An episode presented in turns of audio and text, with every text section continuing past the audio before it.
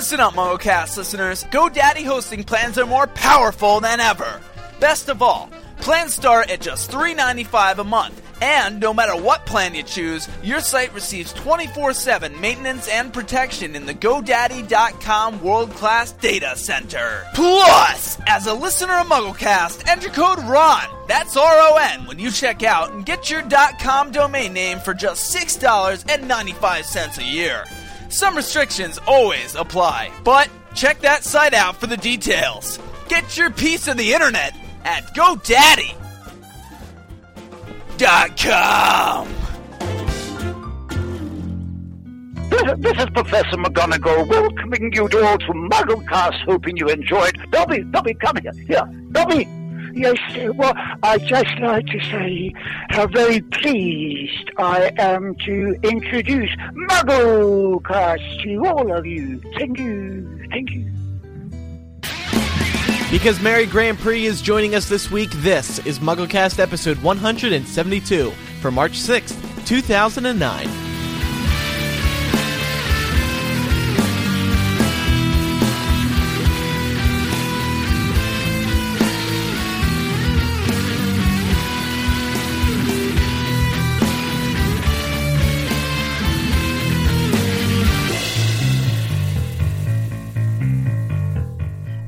This is a show for the mantle, ladies and gentlemen. This week we have, as promised and previewed, a interview with the illustrator of the American Harry Potter covers, Mary GrandPré, is on the show this week.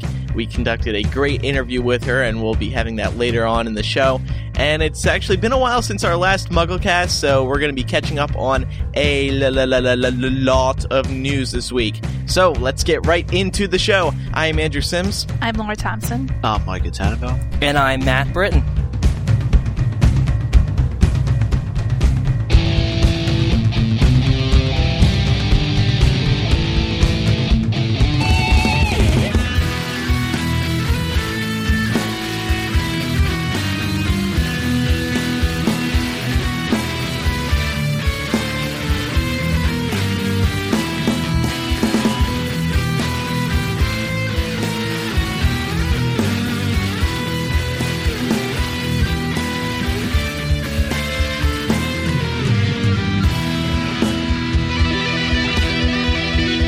Okay, Micah, we're all looking forward to the Mary GrandPré interview, but first, what's in the news? Well, we got a lot of news because, as you said, it's been a while since we did our last show, and uh, Yes, it has. we'll we'll get right into it. Uh, today, Australia debuted a new look at Half Blood Prince back on February 23rd, and uh, there were a few new scenes that were revealed uh, in this. Can you call it a trailer, or is it just a sneak peek? It's just as good as a trailer. Yeah. I Yeah. mean, It's better than the Japanese one, that's for sure. Oh, I mean, first we saw the this was in theaters, then it like Micah said it was on Today Australia, and then WB officially released it in beautiful high definition quality, and um, just everything in this trailer, the this the scenes with Bellatrix jumping up and down in front of the burrow, or, or sorry, in front of Hagrid's hut, it's just oh my god, Mhm. these scenes were great. Yeah, they really were great. I have to say, I really enjoyed the one opening scene where she flew down in front of the burrow. Yeah. I mean, which you just mentioned, Yeah. but it just looked so cool. Yeah, she did a little twist. hmm So Yeah. awesome. I also love when she's running on the uh, tables in the Great Hall. Yeah. It's just insane. I love crazy Bellatrix. I'm so excited to see that. Oh, well, you get to see um, Hermione sticking the birds Oh, on yeah. Ron. that was pretty. It looked really cool, but at the same time, that clip also shows you know the original trailer where it shows Hermione crying and she looks really emotional. Mhm. I yeah, thought that that's that shot. Yeah, I thought maybe it was because of Dumbledore dying. I just think it's a little bit too much. I don't know. A maybe little it's too just me. upset. Yeah. Mhm. Well, she's she's heartbroken. I guess. I mean, Well, I don't know. You know, you, you, you maybe uh, Ron in the film said something after that, and it made her more upset Yeah, because she didn't true. seem very, ve- very emotionally upset when she did the spell to cast those birds onto Ron. She just looked kind of just a little bit upset. But then you, we saw in the trailer, she looks like she's on the verge of a mental breakdown. Laura, Maybe you're a big Rupert fan. Do you like his hair in this uh Yeah, I movie? like it. Um, I don't Do know. you? I like it shorter in general. I mean, I Mhm. hate to sound like one of these people who sits around and scrutinizes how they all look. Um, Yeah. I really didn't like it in Goblet of Fire, though. I didn't like Dan's hair in Goblet of Fire either. No, N- none of the hair was was happening in Goblet of Fire. yeah, no, it was bad. At the end of this was that uh the I am the chosen one clip again. At this point, like it's funny, but it's like okay, it's gonna provide zero excitement in theaters because we've all seen it now. so There's like- always that scene in, in every film that they keep playing I over and over in TV spots, trailers, and, and behind the scenes everything. And then you, when you see it actually in the film, you're like, ah, uh, we've already seen Mhm. this a million times. So that's just going to be the, the scene that everyone's going to be already tired with. So yeah, really cool. I mean, this just the clips are top notch. I mean, in the cave, the cave looks incredible, Mhm. the Inferi. and we've talked about yeah, yeah, just crawling up there. Uh, what an epic scene that's going to be. The fire looks really good too. The ring of Mhm. fire that he casts. yeah, I just love how the camera starts out above him and it swoops down. It's pretty epic. Yeah, it, it really is. What else is going on, Micah? There's a new Half Blood Prince site. Uh, we get to hear a little bit of uh, music from Half Blood Prince. Yes, well, let's play it because it's some stuff from the uh, score. We can only assume, right, Matt? We can only assume because it's not from any other film that we've that we've heard from. Yes, So you have the Hedwig's theme. that sounds just like John Williams too. That's what I'm really. well. They like. always use the same. Oh no, not. I mean, they always use Uh, variations. this of part, this part's new.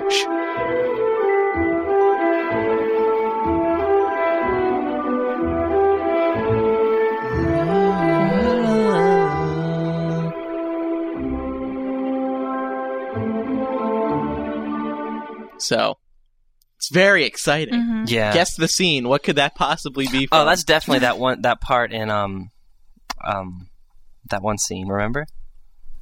that Half-Blood one Prince? scene. Yeah, that one in that in the film in movie six. maybe it's like maybe it's like in uh, Fred and George's uh, Wizarding Wheezes. Nah, I would I would shop. assume that would be more like silliness and crazy score. It's kind of it's a little upbeat, little. Actually, uh, I hate to break it to you guys, but we had Patrick Doyle record that last week. ah, you guys fell I for see.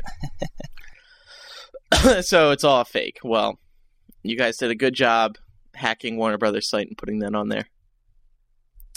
What else is going on, Micah? Let's shift that to Half Blood Prince. We're all tired about that. There's a, there's a new movie coming. Yeah, I- I'm sick and tired of this. We're, we're going to be able to piece the movie together by, uh, you know, the, in these next couple of months with all these videos and photos. It's getting it's getting tiring.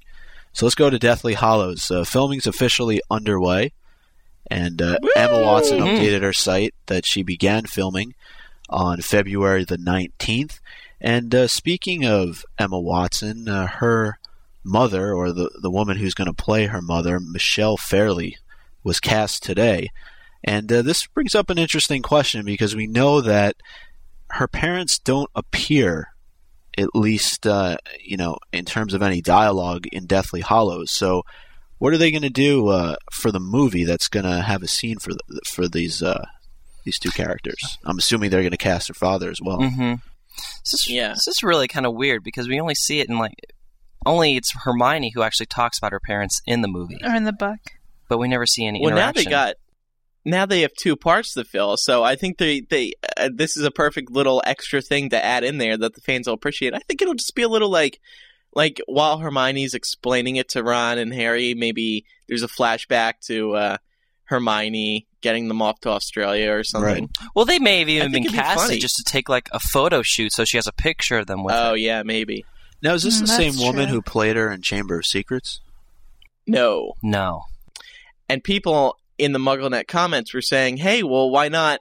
Why not hire that woman, the the woman who played her, excuse me, in Chamber of Secrets, because she um, looks more like her or something like that." But I mean, the photo we posted on MuggleNet, it's not, you know, that's not how she's going to look in the movie. Mm-mm. So No, they'll.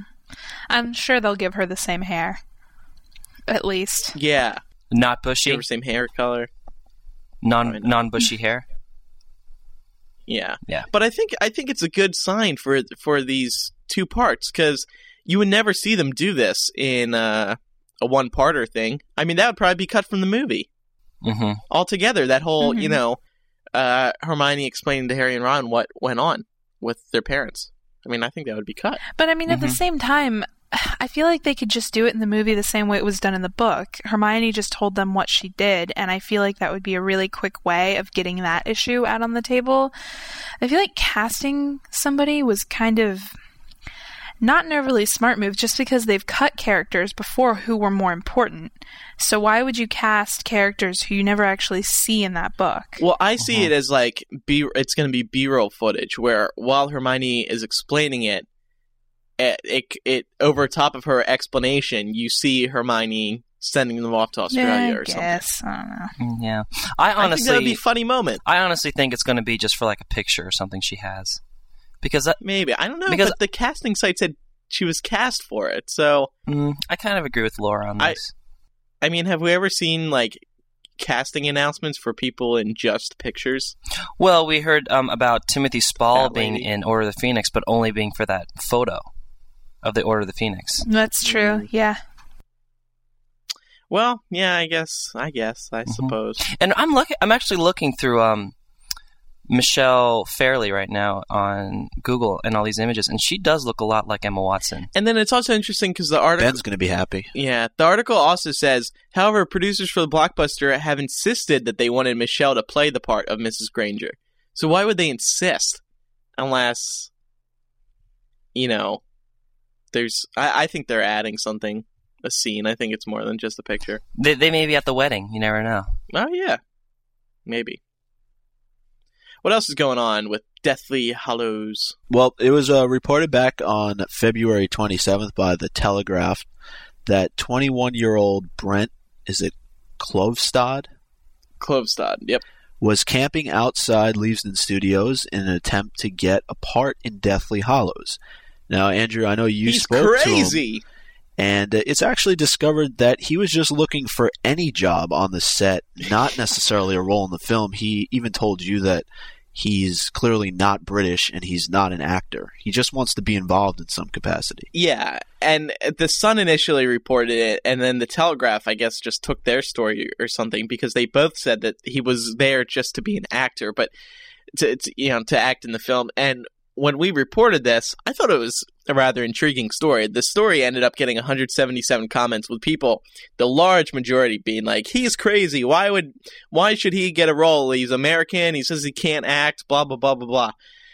So what I did is, um, I uh, went on good old Facebook and I Facebooked his name, and sure enough, I saw a picture of him.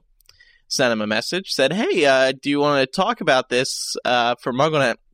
And I tried to record it, but the recording turned out bad because he's over there right now, and he he had a poor internet connection. So I just wrote up the summary of the interview instead. And he revealed, like what Micah said, he was just trying to get any sort of job. And he was also sort of trying to brighten up the days of people who were there on set. He held signs that read things like, You are magical, have a hairy happy day, we can all be heroes like Harry, and smile. Like, it was just a really nice story, I thought. And he was just trying to brighten up people's days. And, you know, if he, if he, if he gotten, uh, a, you know, little intern job where he was sweeping floors one day, he would have been happy with that. But, you know, he was still happy with the outcome. He took, t- talked to a couple actors as well, so that's that. And it just shows you. And now everyone's upset at the press for screwing up this story and making him look like something he's some like Yeah. someone he's not. And that's all due to you, Andrew. Good job.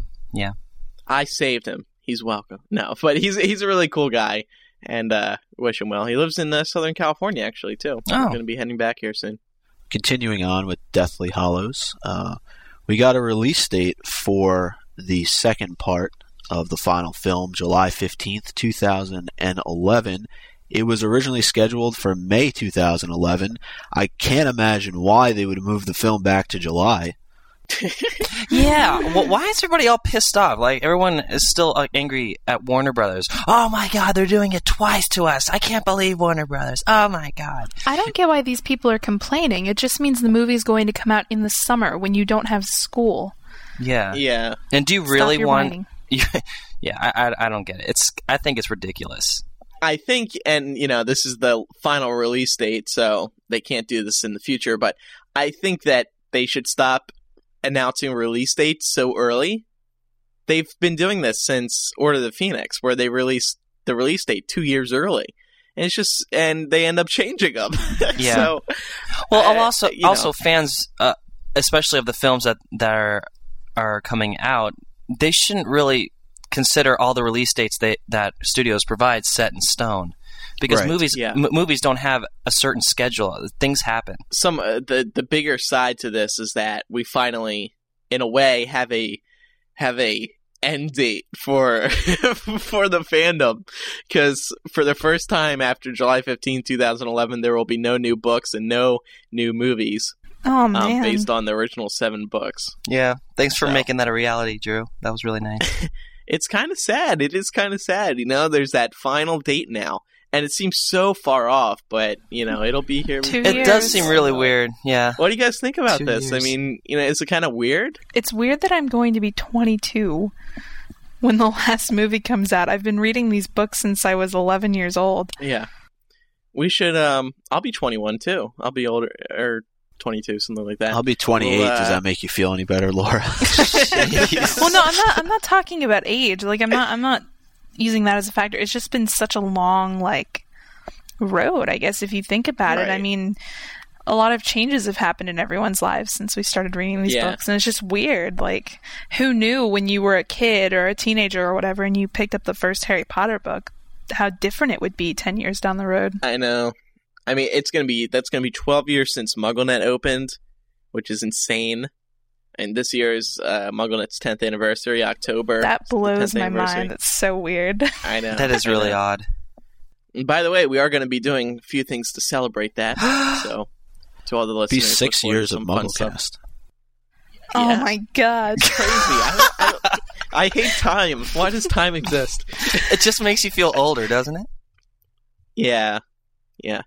So there you go, July 15th, 2011. And we'll definitely be doing some sort of party A big one. end of fandom extravaganza somewhere. But, um, yeah, The fandom will never die, Andrew. So, so stop it. no, it won't. It won't. And, and, and I'm wondering if, um, J.K. Rowling is considering releasing the encyclopedia after this final movie comes out. Maybe. Because, like, I don't know. I just feel like once the movie's over, like, Well, it's definitely not coming out anytime soon. She hasn't even really talked about it.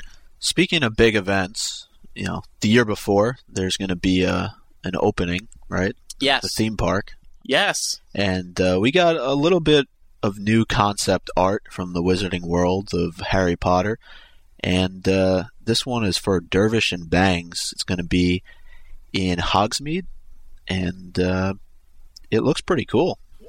Yeah, not, not your I like average convenience store, that's for sure. You won't see this in in a 7-Eleven. Yeah. It- it is pretty cool, and it kind of reminds me of Fred and George's store because there's that banister banister up on the second level. And if you see some video from uh, that Half Blood Prince preview, there's a banister on the second story. Well, there's a just lot like of Oh, yeah. banisters in, in the films, too. Well, Even Flourish and okay, Blotts. so banisters are in in the films, but um, yeah, it looks like It's really cool. I, I, I'm really excited to see the merchandise they have in that store because, you know, it's it's always very hard to find Harry Potter stuff to look at and buy.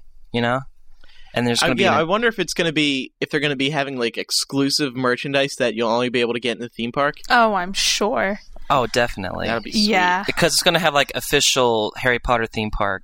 S- Well, no, I'm stamps hoping stuff that doesn't have that. Like, obviously, you'll be able to get Wizarding World shirts and stuff like that, which will be awesome, by the way. But I wonder if, like, I don't like look at the stuff in the picture. Like, they the the the, the Jack in the Box right in the front. Of course, they have the scarves. Mm-hmm. I'm sure Um, there's going to be a lot of stuff that we've never seen before. Well, did you notice that? Like, I don't know. One of the first things I noticed, maybe because I'm a girl, but they had um, Hermione's Yule Ball dress on display. Yeah. And that, that'd and they be had cool the if um, you were interested in buying that kind of thing. oh, what's right next to it? Is is is that the Goblet of Fire Looks like- Triwizard Tournament thing that Harry wore? Yeah, looks like something of Harry's because in Order of the Phoenix, he wears that gray sweatshirt and the red shirt And a red underneath, underneath shirt, A couple yeah. scenes. Yeah, It looks pretty big too. If you look, there's a hallway that goes pretty far back. yeah. So, yeah, it's pretty sweet. I, I can't imagine. I'm, I'm really excited to see all the different stores they have in Hogsmeade. I mean, you're going to be able to. Harry Potter fans will be able to spend the whole day just in Hogsmeade. So it's so exciting. It is. But- We still haven't seen any actual like, like there's been a couple buildings going up, but there's been no like clear construction photos where you see a picture and like, oh, that's Hogwarts. Mhm. Well, I'm they're working on it. I'm but- excited about that though. I, I really want to be surprised on a lot of the stuff in the theme park. I don't want to Yeah. see like every little piece of construction that's been going up, and it's just going to look yeah. Like you just want to see you want you want to absorb the magic as they want you to see it. All right, and uh, one final piece of news.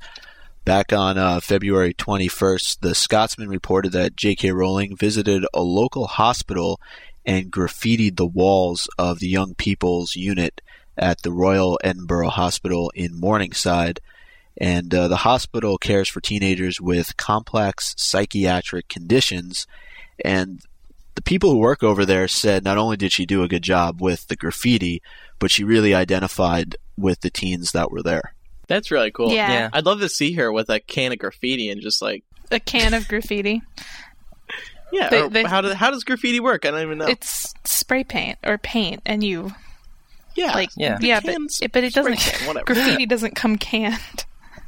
oh, That's what I'm saying. okay. Yeah, Well, you, regardless, it'd, it'd be it'd be funny to see her doing that. you know you're famous when your graffiti becomes like priceless. When you don't get arrested for it.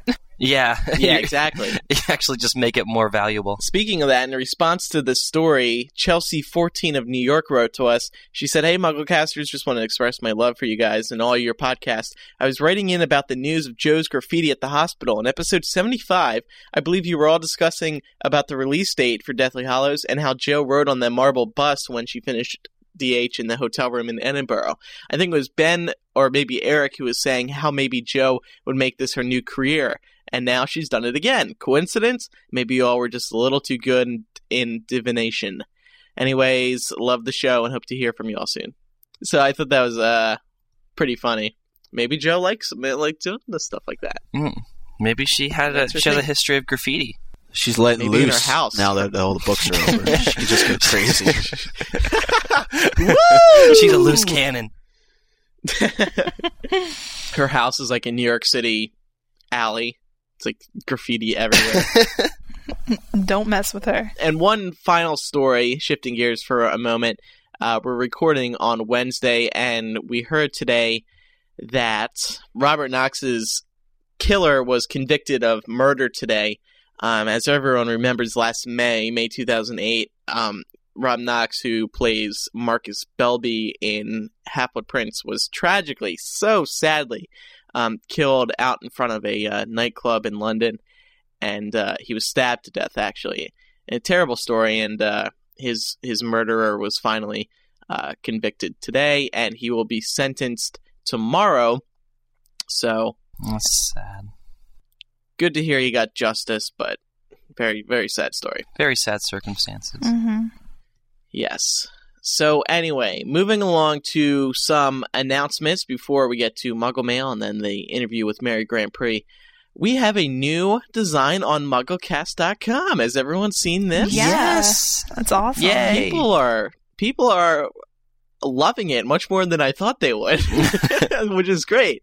So thanks everyone. We're glad to hear you like the new layout. It's it's really nice. It's just it's slick. It's it's easy to look at. Um, eh, it's got more information on there. It's just it's just Mhm. nice. I like it. It's very all- clean looking too. hmm Yeah, yeah, and it's better organized and got some fun buttons for Twitter. And finally, our pictures are up there because some of our listeners still haven't, you know, they don't know what we look like yet because they don't go on Facebook or MySpace or Muggle Space for whatever. and now reason. they wish they didn't. Oh my god. Yeah. Yeah, Now, now now, they'll they see know that we're we- all social hermits.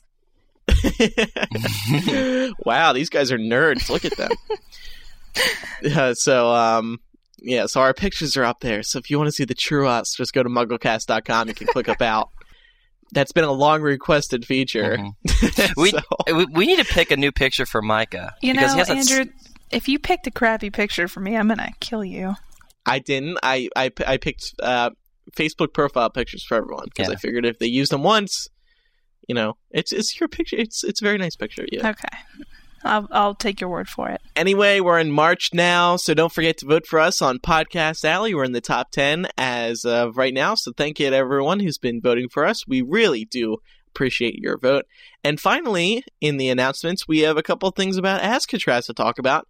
As everyone knows, we'll be doing a podcast after the midnight premiere of Half Blood Prince with our friends at Leaky. It's going to be a lot of fun, and uh, we're doing a couple other things too on our own. Um, and actually, we just heard the other day, and I want to thank everyone who's been um, who has signed up.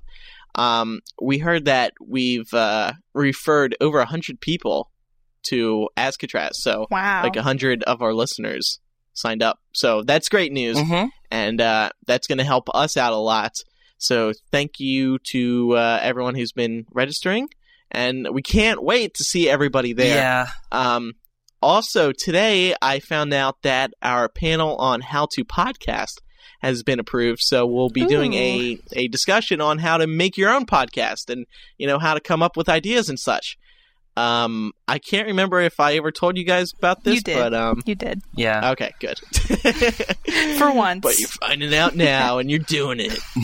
okay, Mason. But, um, Oh yeah. No, but uh, it, it'll be a lot of fun. We d- I did this once before with Ben and Jamie at Enlightening 2007, the convention in uh, Philadelphia, and it was a lot of fun, and the fans enjoyed it too. So Yeah. we'll be doing that. I'm really excited for Azkatraz. yeah, me too. yeah, we're we're also going to be doing a MuggleCast meetup like we did last year at Portus. That was a lot of fun. Uh, this year, maybe if uh, we got we got some extra money, maybe we'll have you know order like a ton of pizzas. Yeah. Instead Whereas of last just year- pizza Instead for of one Andrew. for your- we ordered pizzas for ourselves. It wasn't even Yeah, that for was- us. It was for you. It was just for you. I ate like three pizzas. Yeah, we I were gave- I gave- we were sitting there for like a half hour just waiting on you to show up with your pizza. I awarded slices to the people who um asked questions and such. But anyway, we'll have a we'll the order like leftover 15, 20 slices that you didn't want to eat. Yeah, sorry. So we'll um we'll have a big pizza, you know, Pepsi soda party, water, orange juice, whatever you want. It'll be there. So that'll be a lot of fun. And like I said, that'll be the MuggleCast meetup, and also we'll be doing how to podcast. And lastly, one more thing that we're doing, and Mike is going to talk about that. Oh, yes, I am. uh, HPEF and MuggleCast are uh, teaming up to create the next biggest podcast idol survivor.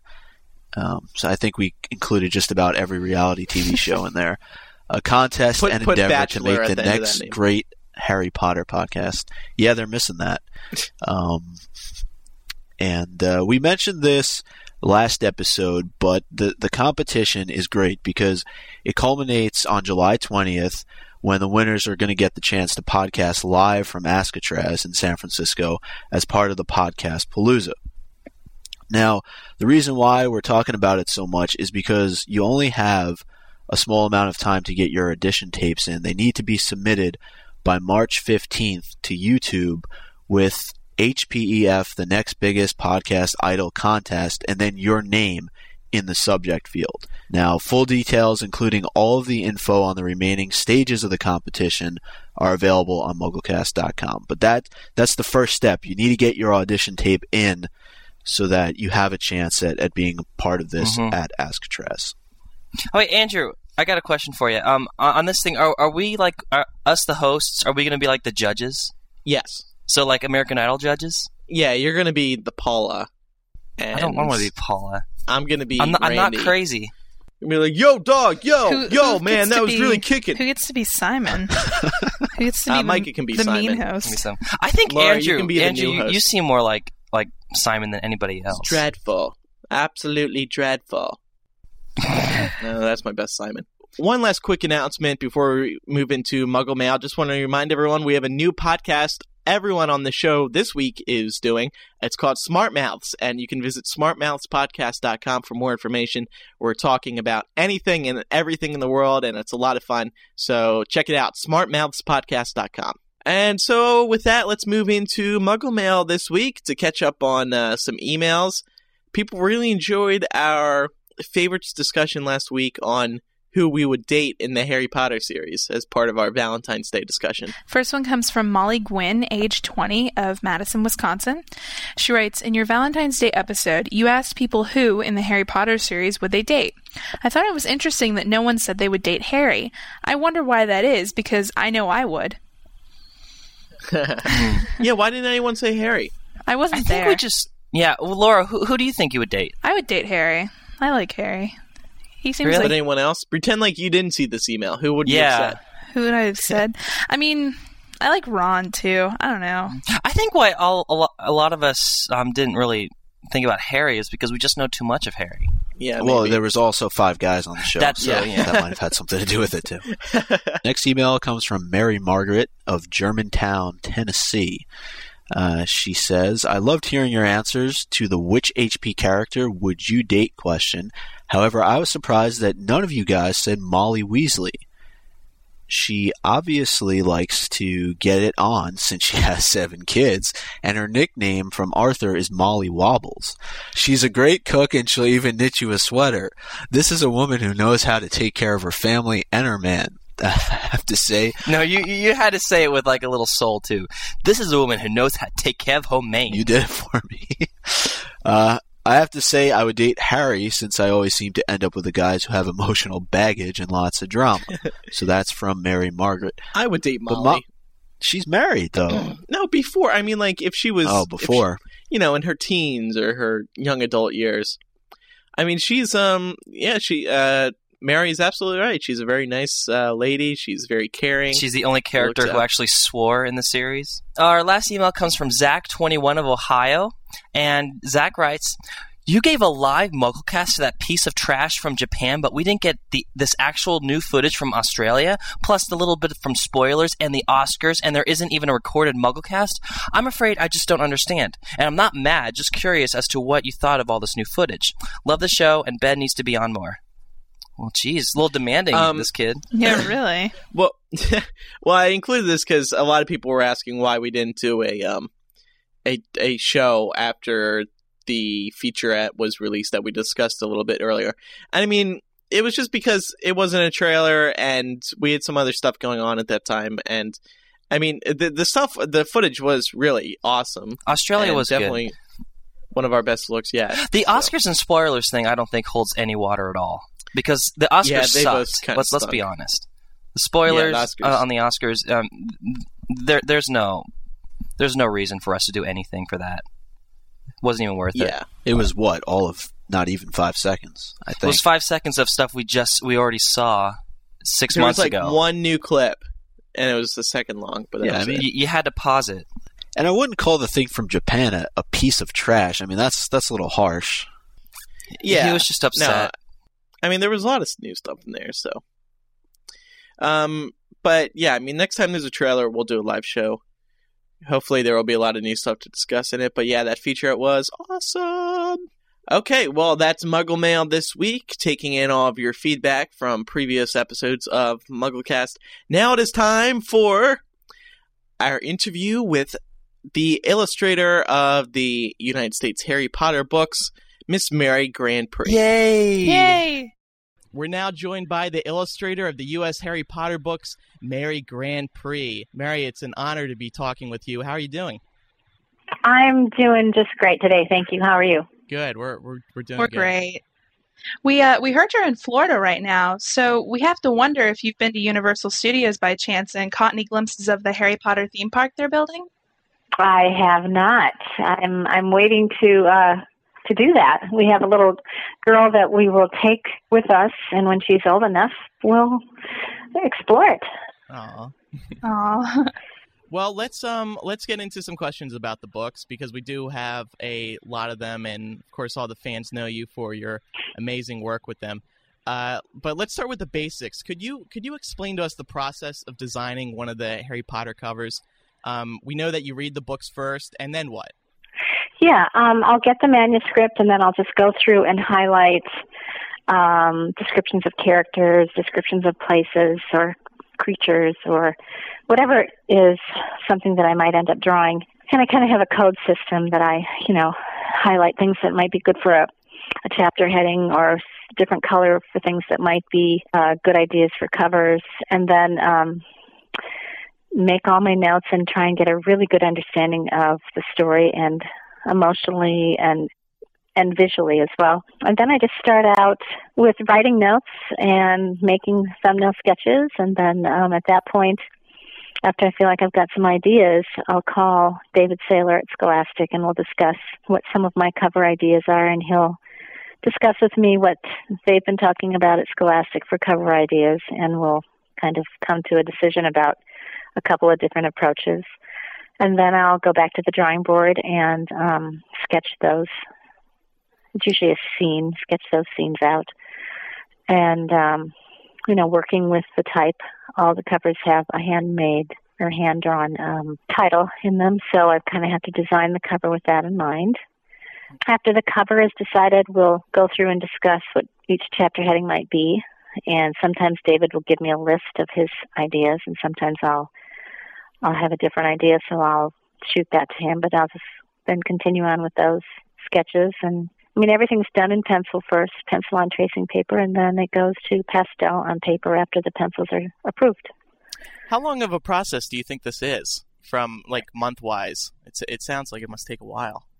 It does, um, but there's not enough time. There's never enough time because Right. the, you know, the printing, the print deadline is is really always looming, and it seems like the artist is the last one to get the to get the um thing handed down. So you know, Fair. um, but I would say from the time I get the manuscript to the time um, the final piece of art is due is probably about two and a half months or so, Hmm. two to three months maybe Wow. to get a cover done and then all the spots, yeah.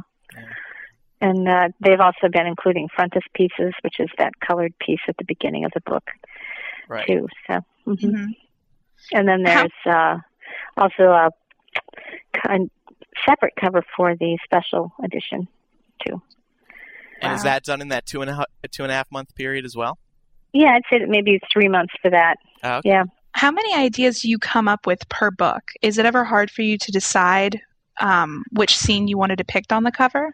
It is before I talk to David, but after I get some kind of validation and and really um, knock some ideas around on the phone with him, um, we're pretty focused on um, a direction. I mean, the the it's hard to decide before that point because there's so many you know exciting scenes to show, and and J.K. Rowling really um, gives us a lot to work with visually. I mean, she's such a her writing is very rich in that regard. So um, it is hard to pick you know what wonderful scene to show. But once i talk with david there's a pretty good a pretty good direction. And then my challenge is just to work within those boundaries and make that scene shine the best way i can. Initially i'll i'll come up with maybe four different ideas for what a cover might be when i when i speak with david. Was there any book in the series you had a, a particularly hard time designing? And if so, what was that challenge? I would say um, book five was hardest for me because it was um, a very dark book. It was it was kind of a hard book for me to read. Um, I mean, I think it was really good, but it seemed like um, that's when Harry was kind of coming into puberty and and becoming this young man, and and it was emotionally really um, it just seemed really heavy and dark, and so.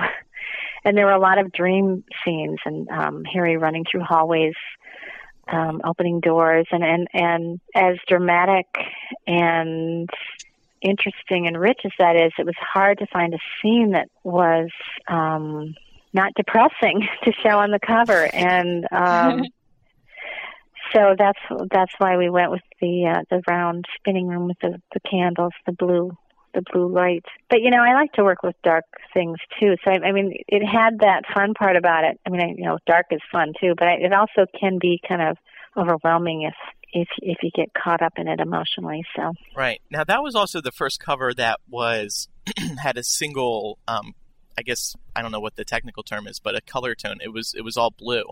Um, yeah. What was the reason for doing that?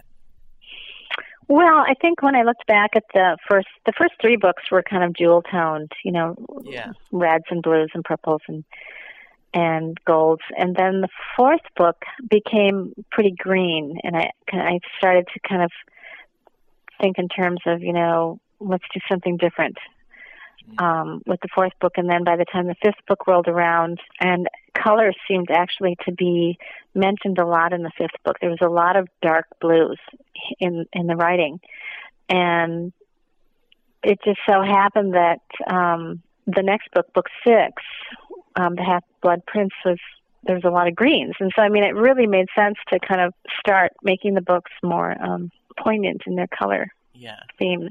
Now, what about a um, character? Did you ever have a hard time coming up with a idea for a character?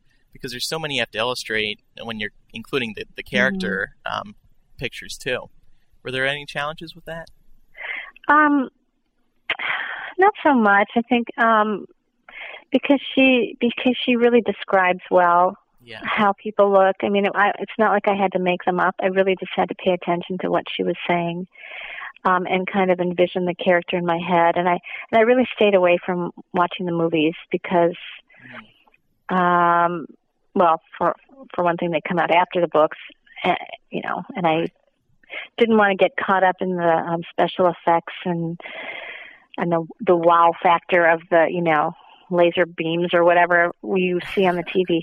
but I mean, it's just you know, I just really wanted to make the books um, pure and simple and and and true to the writing, and um, so I really just paid attention to the writing when it came to deciding how characters look or places look, and um, so I don't think there was so much challenge. My biggest challenge was always the ticking clock to get everything done on time. Ah, right. Uh, kind of going off of that, have you ever received complaints from fans who may not have liked the characters as you depicted them in the cover art? No. I mean, I, I think I know that I can go online and look at websites where they kind of pull apart the art and criticize the art, and I choose not to do that because really, what's the point? Um, I Mhm. get more positive feedback, and that's really what moves me forward. Yeah, yeah. I, I Mhm. think in general the fans just they really do love your work, and they seem to. We know they they they tend to get critical about about the actors playing the Mhm. uh, you know the the roles. So we were wondering if maybe they had any problems with the characters too, but I guess not. Well, I'm, I, I guess I'm guessing they do. I just don't know about them. I don't really want to know about them because uh, you know, I mean, I'll I'll do um, some public appearances as far as going to schools and talking to them about the process and the experience and about making pictures for books and not just Potter books, but all the books that I do. And um, you know, I'll always have a Q and A at the end, and kids talk about, uh, ask me questions why I do the something this way or that way, or or have comments, and and it's that kind of feedback, you know, in a public forum that I enjoy. Um, getting complaints in the mail or something like that doesn't interest me too much, and I don't. I don't really get them. I, I get some great letters, and there's some wonderful fans, and it's and it's and I think encouragement is just the biggest gift. So, um, you know, um, it's it's it's a funny thing because you can't really draw something in somebody else's mind. I mean, you can only draw from what you how you see it. That's how the nature of art in any form. So that's that, I guess. Uh, and you talked a little bit before about designing the covers, but we're wondering if you've had any involvement uh, with the author, of course, J.K. Rowling. Do you, do you talk with Mhm. her at all when designing them, or does she give you any feedback, or, or? Um, the way that it's set up, and it's this way with um, picture books as well, is it's usually um, the publisher is the go-between. They they kind of keep the author and illustrator separate so that they can each do their job. And um, of course, they would send sketches to J.K. to get her approval, but I never dealt with her directly. I mean, I've met her and and spoken with her, but I never. Um, when we were working, I never dealt with her directly. It's just not the way um, the agreement is set up, the relationship is ship is set up. Um, but if she wanted something changed, you know, or or she was concerned about something, she would relay that to the art director and the editor, and they would then um, speak to me about it. But so far, there's never been a complaint, really. I don't think on her part about the covers. Cool. She's been quite agreeable. Uh, do you work with the international illustrators at all? No, I don't. Um, I know there's a, a lot of different publishers around the world, and some of my artwork shows up on diff- in different countries, like a lot of the Asian countries. Mm-hmm. Um, but no, I don't don't speak with the others. So there was never any concern about maybe like the U.S. artwork and the U.K. artwork looking too similar, or is that sort of a non-issue? I think it's a non-issue, and I I don't think they look similar at all, really. But Oh no, um, no, they they definitely don't. But just in terms of scenes being used on the different Oh. editions, no, I don't think there's ever really been a concern about it. When you're designing the covers, do you have any other influences aside from the stories themselves that you may use? Oh, that's a good question. Um, you know, it's hard to say.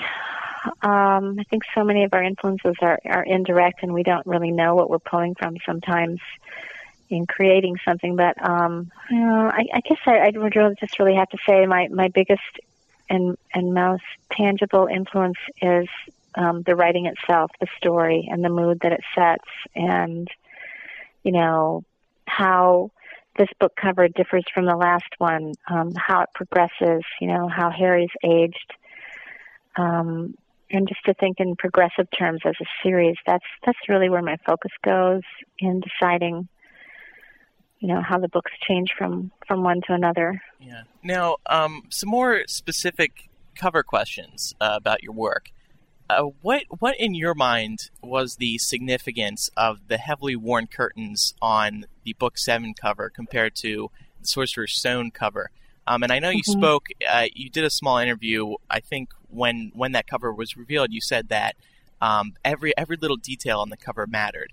So could you talk about the significance of that cur- curtain because that was particularly interesting.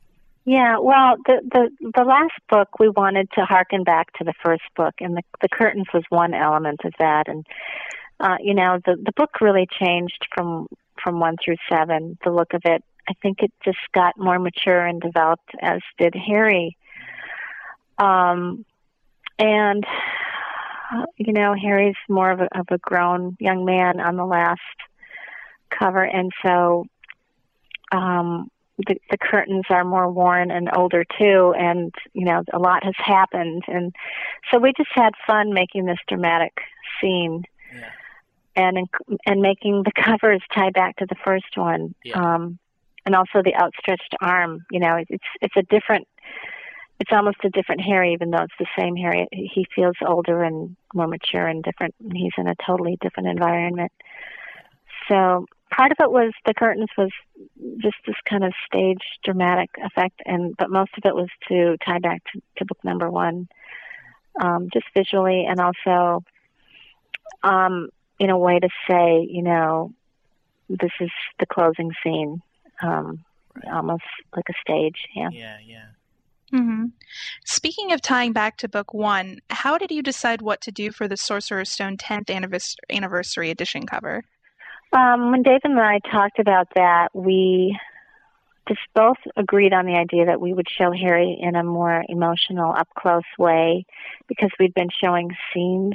Um, and books one, two, and three were really scenes of these little figures, you know, and I and I really don't like doing little figures very much. I like to get up close and do more of a portrait, more of an emotional connection um, with the characters. And so when it was time to do the anniversary cover, um, book let's see, we wanted to to just show him in a vulnerable vulnerable place, um, at a real on a real human level, um, a side that we hadn't yet shown him on a cover that way, really, where he's just really in this reflective state, uh, looking at his parents in the mirror. So, and the fact that we never really got to see his parents on a cover, and parents were a big part of his spirit, you know, his his strength. Mhm. So um, that that just seemed like a really good scene for those reasons. Speaking of the 10th anniversary, uh, both Chamber of Secrets and Prisoner of Azkaban celebrate their 10 year anniversary this year. Have you thought about cover ideas for them? Have you even been approached uh, about those books? Um, we've thought about them. I'm not sure what's happening right now with it. Um, I really, I don't, I don't really think I can comment on it. I'm not sure where we're at, where we're at with it. I know it's it's approaching, and I'm I'm not really quite sure about it. Yeah. Yeah, no comment, right? Yeah, no comment on that one. Um, and uh, one other future cover that's possible is uh, J.K. Rowling's Harry Potter Encyclopedia. Um, she says she wants to do this down the road. Um, she's basically given the impression that she really wants to do it. Uh, obviously, everyone would be uh, looking for you to do a cover for the encyclopedia for the American edition. Have you have you heard Mhm. about the encyclopedia? Have you given any thought to it? What you could possibly put it on on an on all encompassing cover? You know. Yeah, I don't know. That would be a tough one. I um that that's a tough a tough cover to figure out because there's so much and that's going to be a really big encyclopedia. um, you know, and the cover the cover should represent what's going on inside. So that's just that would take a lot of thought. I I don't know if I'm going to be doing it or not. I but should I be approached about it, I I would have fun trying to figure that one out. Yeah, yeah. Yeah. I think it'd be cool if you drew like every character and every item ever and just fit it all Yeah. on one cover. okay, and the next 10 years I'll be doing pottery. Yeah. No, there's so much. There's so much. But I think, you know, a collection of portraits would be very cool. Oh yeah, yeah, yeah, hmm Colored portraits. Yeah. Because so many times we only see um, a lot of the main characters in just a black and white form in a tiny little spot, you know, the, ch- the chapter headings. But Right. I think um, really getting to see them, their portraits would be very, very cool. Definitely. Yeah. Um, one of my favorite things about reading the books has always been the chapter art um, because you always seem to be so good at not giving away too much with the drawings. Do you find the process of selecting a piece of work for each chapter challenging? I found it more fun than challenging. I- Yeah, challenging in a fun way. Um, yeah, because that's exactly what you you have to do. You just have to entice. I mean, the, the writing, of course, entices you enough, but the the chapter headings just really have to give you a little glimpse of what's about to come without telling you too much. And um, and like I said, those chapter headings are also opportunities for us to meet some of the characters, and then when we read on, we find out who they are and what place they have in the story. So, um, you know, those are, I'd say, as much fun for me to do as the actual covers because they really kind of mark places in the story Yeah. um, that are Mhm. important without giving it away. Yeah. And that that's that is fun to do. Now, you're one of the first people to read these books when they come out. I want to know how difficult was it with knowing the end of Deathly Hallows and not being able to share it with anybody? And then also, how did you feel once Harry's story was done? Because obviously, you played such a big role in this series as well. Mm-hmm. Um, as far as the difficulty level of not sharing it, it's kind of hard, but I'm I've gotten used to um, just you know signing the confidentiality contracts and and and just being true to that. And um, my focus is is always so much on you know the artwork and doing a good job and getting it in on time and and and just really being true to the writing that you know, the other element of the social aspect of not sharing my work is just kind of not that important. My family doesn't really, they know enough to not even talk to me about it at that time. And, you know, I just, my friends know, and they just know when I'm not coming out and socializing, I must be working on a Potter piece. Right. So, you know, they, they, they know the program and, and it's just, it just has become a way of working when that rolls around. So, Cou- couple. uh, and the other, yeah, I'm sorry. The other sorry, part of your question was, um, How did you feel once Harry's story was done? oh, um, sad, sad, but also kind of happy. Um, it's kind of like I think I've said it before. Like your 18 year old is is leaving for college, Right. and Aw. they're going out on their own, and and now you move on to other things too. But um, but sad too because he really has been a part. And of course, I look back at the work, and I wish I could redo parts of it and do do it better. And you know, but that's what artists do, and that's what anybody does when they look at their work. But um, Well, a couple uh, basic questions. What's your favorite character in the Harry Potter series, and what do you think your favorite favorite book is too? well, Harry is my favorite character. Um, but aside from Harry, I would say Hagrid. Oh, Hagrid. Aw. Why why Mhm. Hagrid? Did you have fun drawing him too? He looked like a lot of fun to draw. Um, mostly I for Hagrid because I'm drawn to um, lovable, big, scruffy guys, people, characters, I guess, and and um, he he reminded me a lot of my best dog, Chopper, who was a big Saint Bernard mix, and he was always there and loyal and protective, and that's what Hagrid was. Um, and that's to me is just really sweet. Um, but I, you know, I also love Dumbledore and you know that. But I guess emotionally, there's a little tug at the heart for Hagrid. But but certainly Harry. Out of all the cover art you've done for the Potter books, which one is your favorite? I would say the last one is my favorite. Um, I think it's the best portrait of Harry, and I think, you know, I like the dramatic quality of it and the simplicity of the composition. Um, and I like the curtains. I, th- I liked how it tied it up and kind of related back to the first book. Right. So, yeah. Oh, and also, what what is what is your favorite book? My favorite book of the Potter series? Yeah, like the stories in general. Um, I, it's a draw between the first book and um, the third book. Now, why why is that? Why, or is there anything? Uh, I, you know, I think the third book because of Harry. um, The first book certainly because we're just meeting this kid, and it's just an amazing story, and the fact that he lived in this little cellar under the stairs, and um, you know, and, and the funny parts. I, it seemed to be more a little more lighthearted, and um, there was some good humor. Um, and I guess when you meet a character and you're finding out about their quirks or their personality, it's kind of it's it's kind of exciting in that way.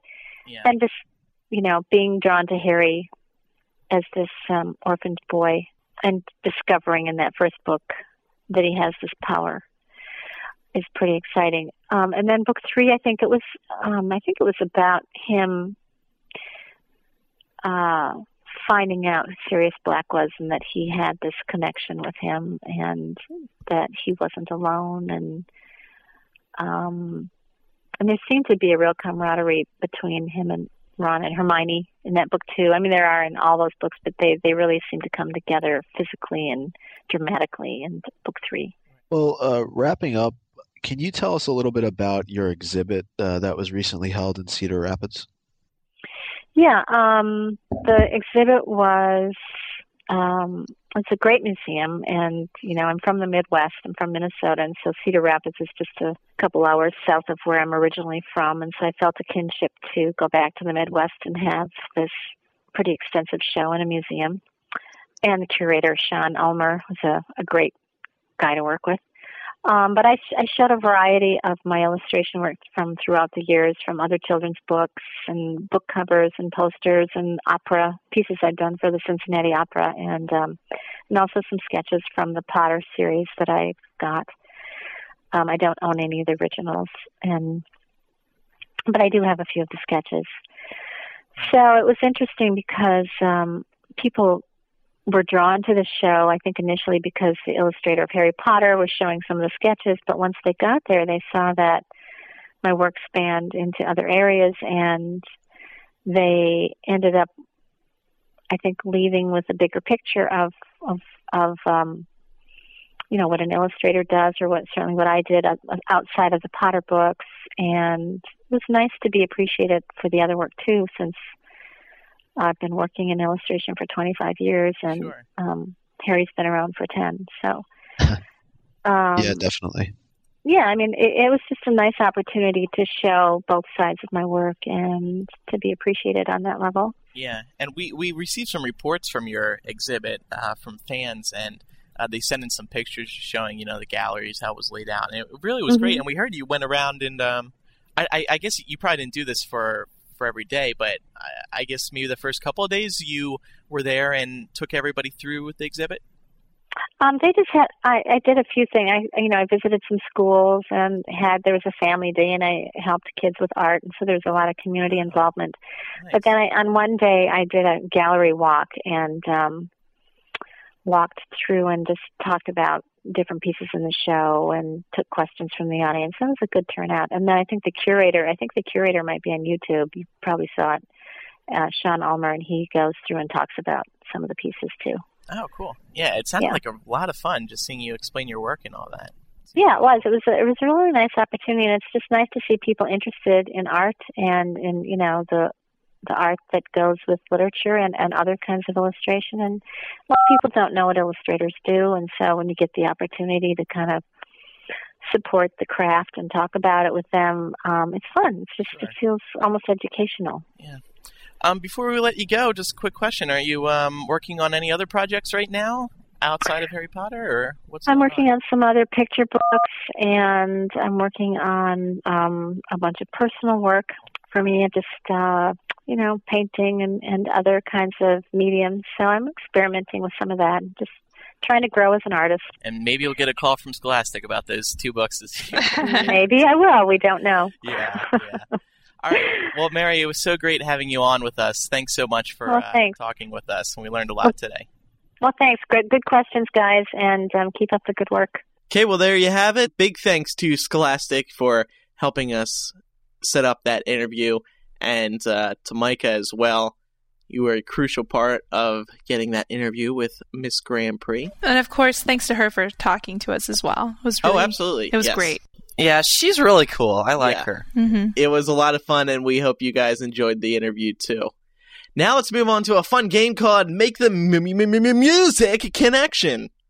Where's the? Now, I didn't play the sound effect. yeah, that wasn't the clip. Where, No. Where's the clip? People request that I do it live now instead of the, the clip because, you know, Okay, who are these people? You keep mentioning people. it's a focus group. It's a MuggleCast Oh. focus group. I think it's just you. No, no, no, no. It really wasn't me. People have requested that. So, um, let's see. Um, let's have uh, Matt. You go first. Here is here is your selection for make the music connection. If you don't know how this game is played, basically I'll play a uh, hot song right now in the world, and uh, the contestant has to make a connection between that song and Harry Potter. So here we go. Alright. Matt. Here's I'm here's nervous. Let's do it. here's your choice.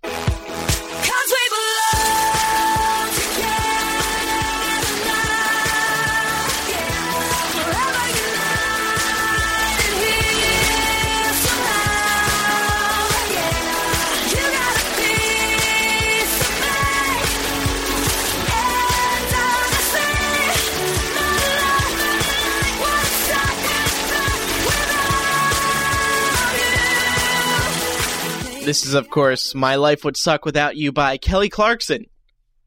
Mm-hmm. She's a popular artist. Me, Yeah, that's a good song. I really like it. let too. me uh, read back some of the lyrics to you to help you out. I know Because we song. belong together now. Yeah. forever you're forever united here somehow. Yeah. You got a piece of me, and honestly, my life, my life, would suck, would suck without you. Well, if you go by the lyrics, I would think it would be like the showdown in the in the in the forest when Harry sings to Voldemort. Don't you? I, I missed that part of the of the Yeah, book. I- You I see, where he sang Man, to I- him. I must have gotten one of Yeah, those you- editions where the pages were missing. Because Well, it was it was more like a ballad slash lullaby when he was singing it to him, saying, "You've got a piece of me inside me." Here, maybe no, seriously. On, case. On- a- honestly, honestly though, I would think that this song would be more relevant to like Hermione um, when she's beating the crap out of Ron in the tent in Deathly Hallows Mm, good when one. she finds out that she really loves him. Well, here's another. Here's another part of the verse I think is good for your Voldemort thing. Uh, Being with you is so dis- dysfunctional. I really shouldn't miss you, but I can't let you go. Oh yeah, I think that oh, really Oh, yeah. speaks between the two. Could you just imagine him actually just speaking the lyrics to Voldemort instead of just singing? I really Being shouldn't with you be. is I would, so dysfunctional. I really shouldn't miss you, but I can't let you go. oh yeah. you just see Lucius on the side. Yeah. I'm like so uncomfortable right now. Uh, Anyway, um, okay. Uh, next song. This is for Micah. Now, this isn't a current song. It's actually from 1965. However, when Mo- when uh, Watchmen is released on um, uh, this this weekend, it's going to be uh, be coming Hmm. back. Is it Bob Dylan from The Times Are Changing? Come gather round, people, wherever you roam, and admit that the waters around you have grown, and accept it that soon you'll be drenched to the bone. If your time to you is worth saving, then you better start swimming or you'll sink like a stone. Or the times they are a changing. This is, of course, Bobby Dylan. These times are a changing, and uh, Matt and I caught a screening of Watchmen a couple weeks ago, and this was in in there. This is a really good song. Um, Yeah. it, it almost seems like a song that you would play during a, a somber moment, so I'd probably go with Dumbledore's funeral. Or or, Oh no! or after Dumbledore's funeral. That's so Mhm. sad. That is really I'm sad. actually Thank you, tearing Micah. up. That's really crap. now I'm just depressed. Damn it! You know, you, I, I've been noticing a lot though when this song being is played throughout movies. It's always played during montages Yeah, too. yeah. Um. All right. Well, that that's that's good, Micah. They should really start incorporating some real songs into Harry Potter. Yeah. Well, we'll talk about it in 80 years when they remake the series. Okay. Exactly. Um. And Laura, I know this is uh one of your favorite songs. Oh, really? so so um this final one is for you.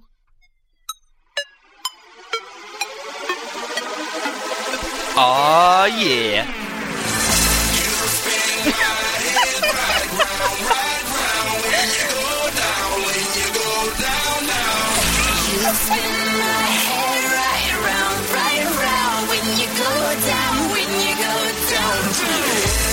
House with my swagger, that whip, I got places to go. People to see time is precious, I look at my Cartier out of control.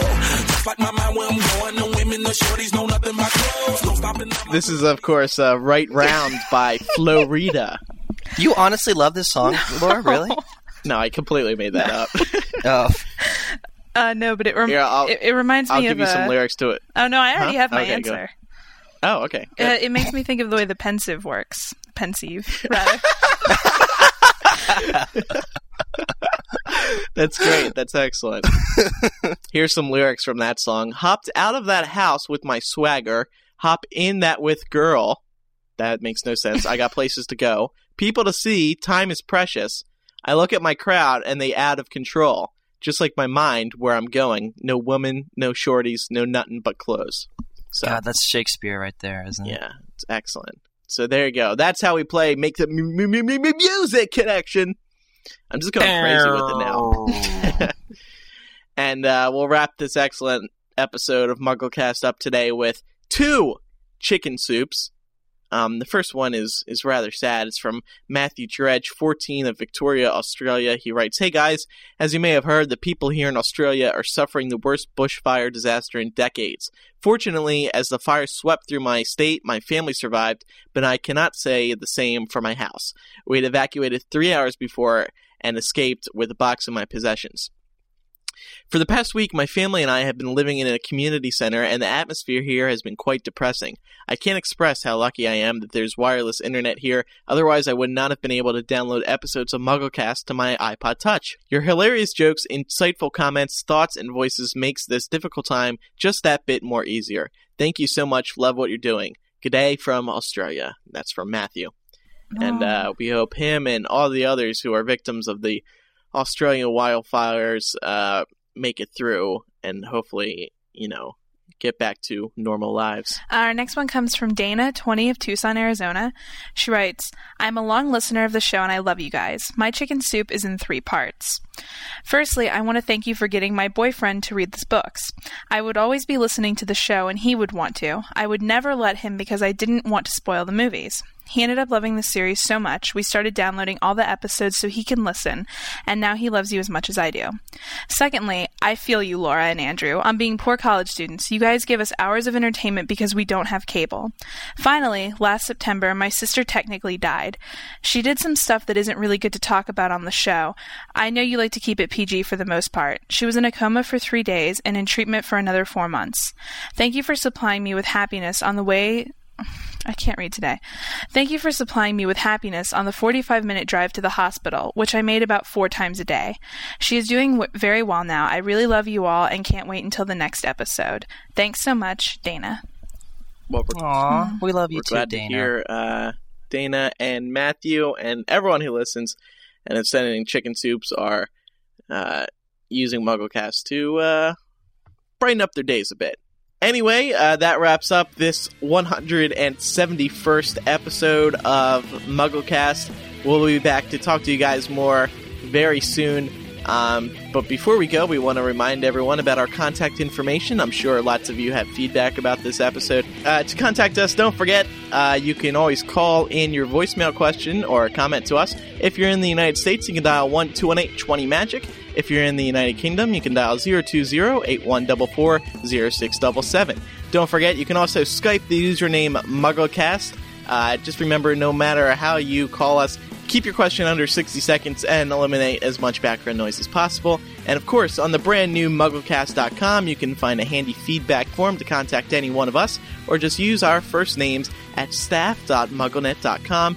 And don't forget, uh, we have the community outlets. Follow us on Twitter, fan us on Facebook, vote for us once a month at Podcast Alley, and we have a variety of other community outlets MySpace, YouTube, Frapper, Last, Last FM, and the fan listing and forums over at MuggleCastFan.net. But just remember, MuggleCast.com has all the links you need. So there you go. We'll be talking to you guys again soon. Real quick, I just want to say thanks again to uh, obviously Mary GrandPré, but also Chris Moran over at Scholastic for helping us with that. Yes. interview. Mm-hmm. Mm-hmm. Thank you very much. Scholastic, um, you rule. So with that, it is time to go. Once again, I'm Andrew Sims. I'm Laura Thompson. I'm Mike Annabelle. And I'm Matthew Britton. well, I don't know. Everybody was talking so fast. I thought Mike is- was a gl- well, whatever. Uh, we'll see everyone next time for episode 172. Bye-bye. Bye. Bye. Bye.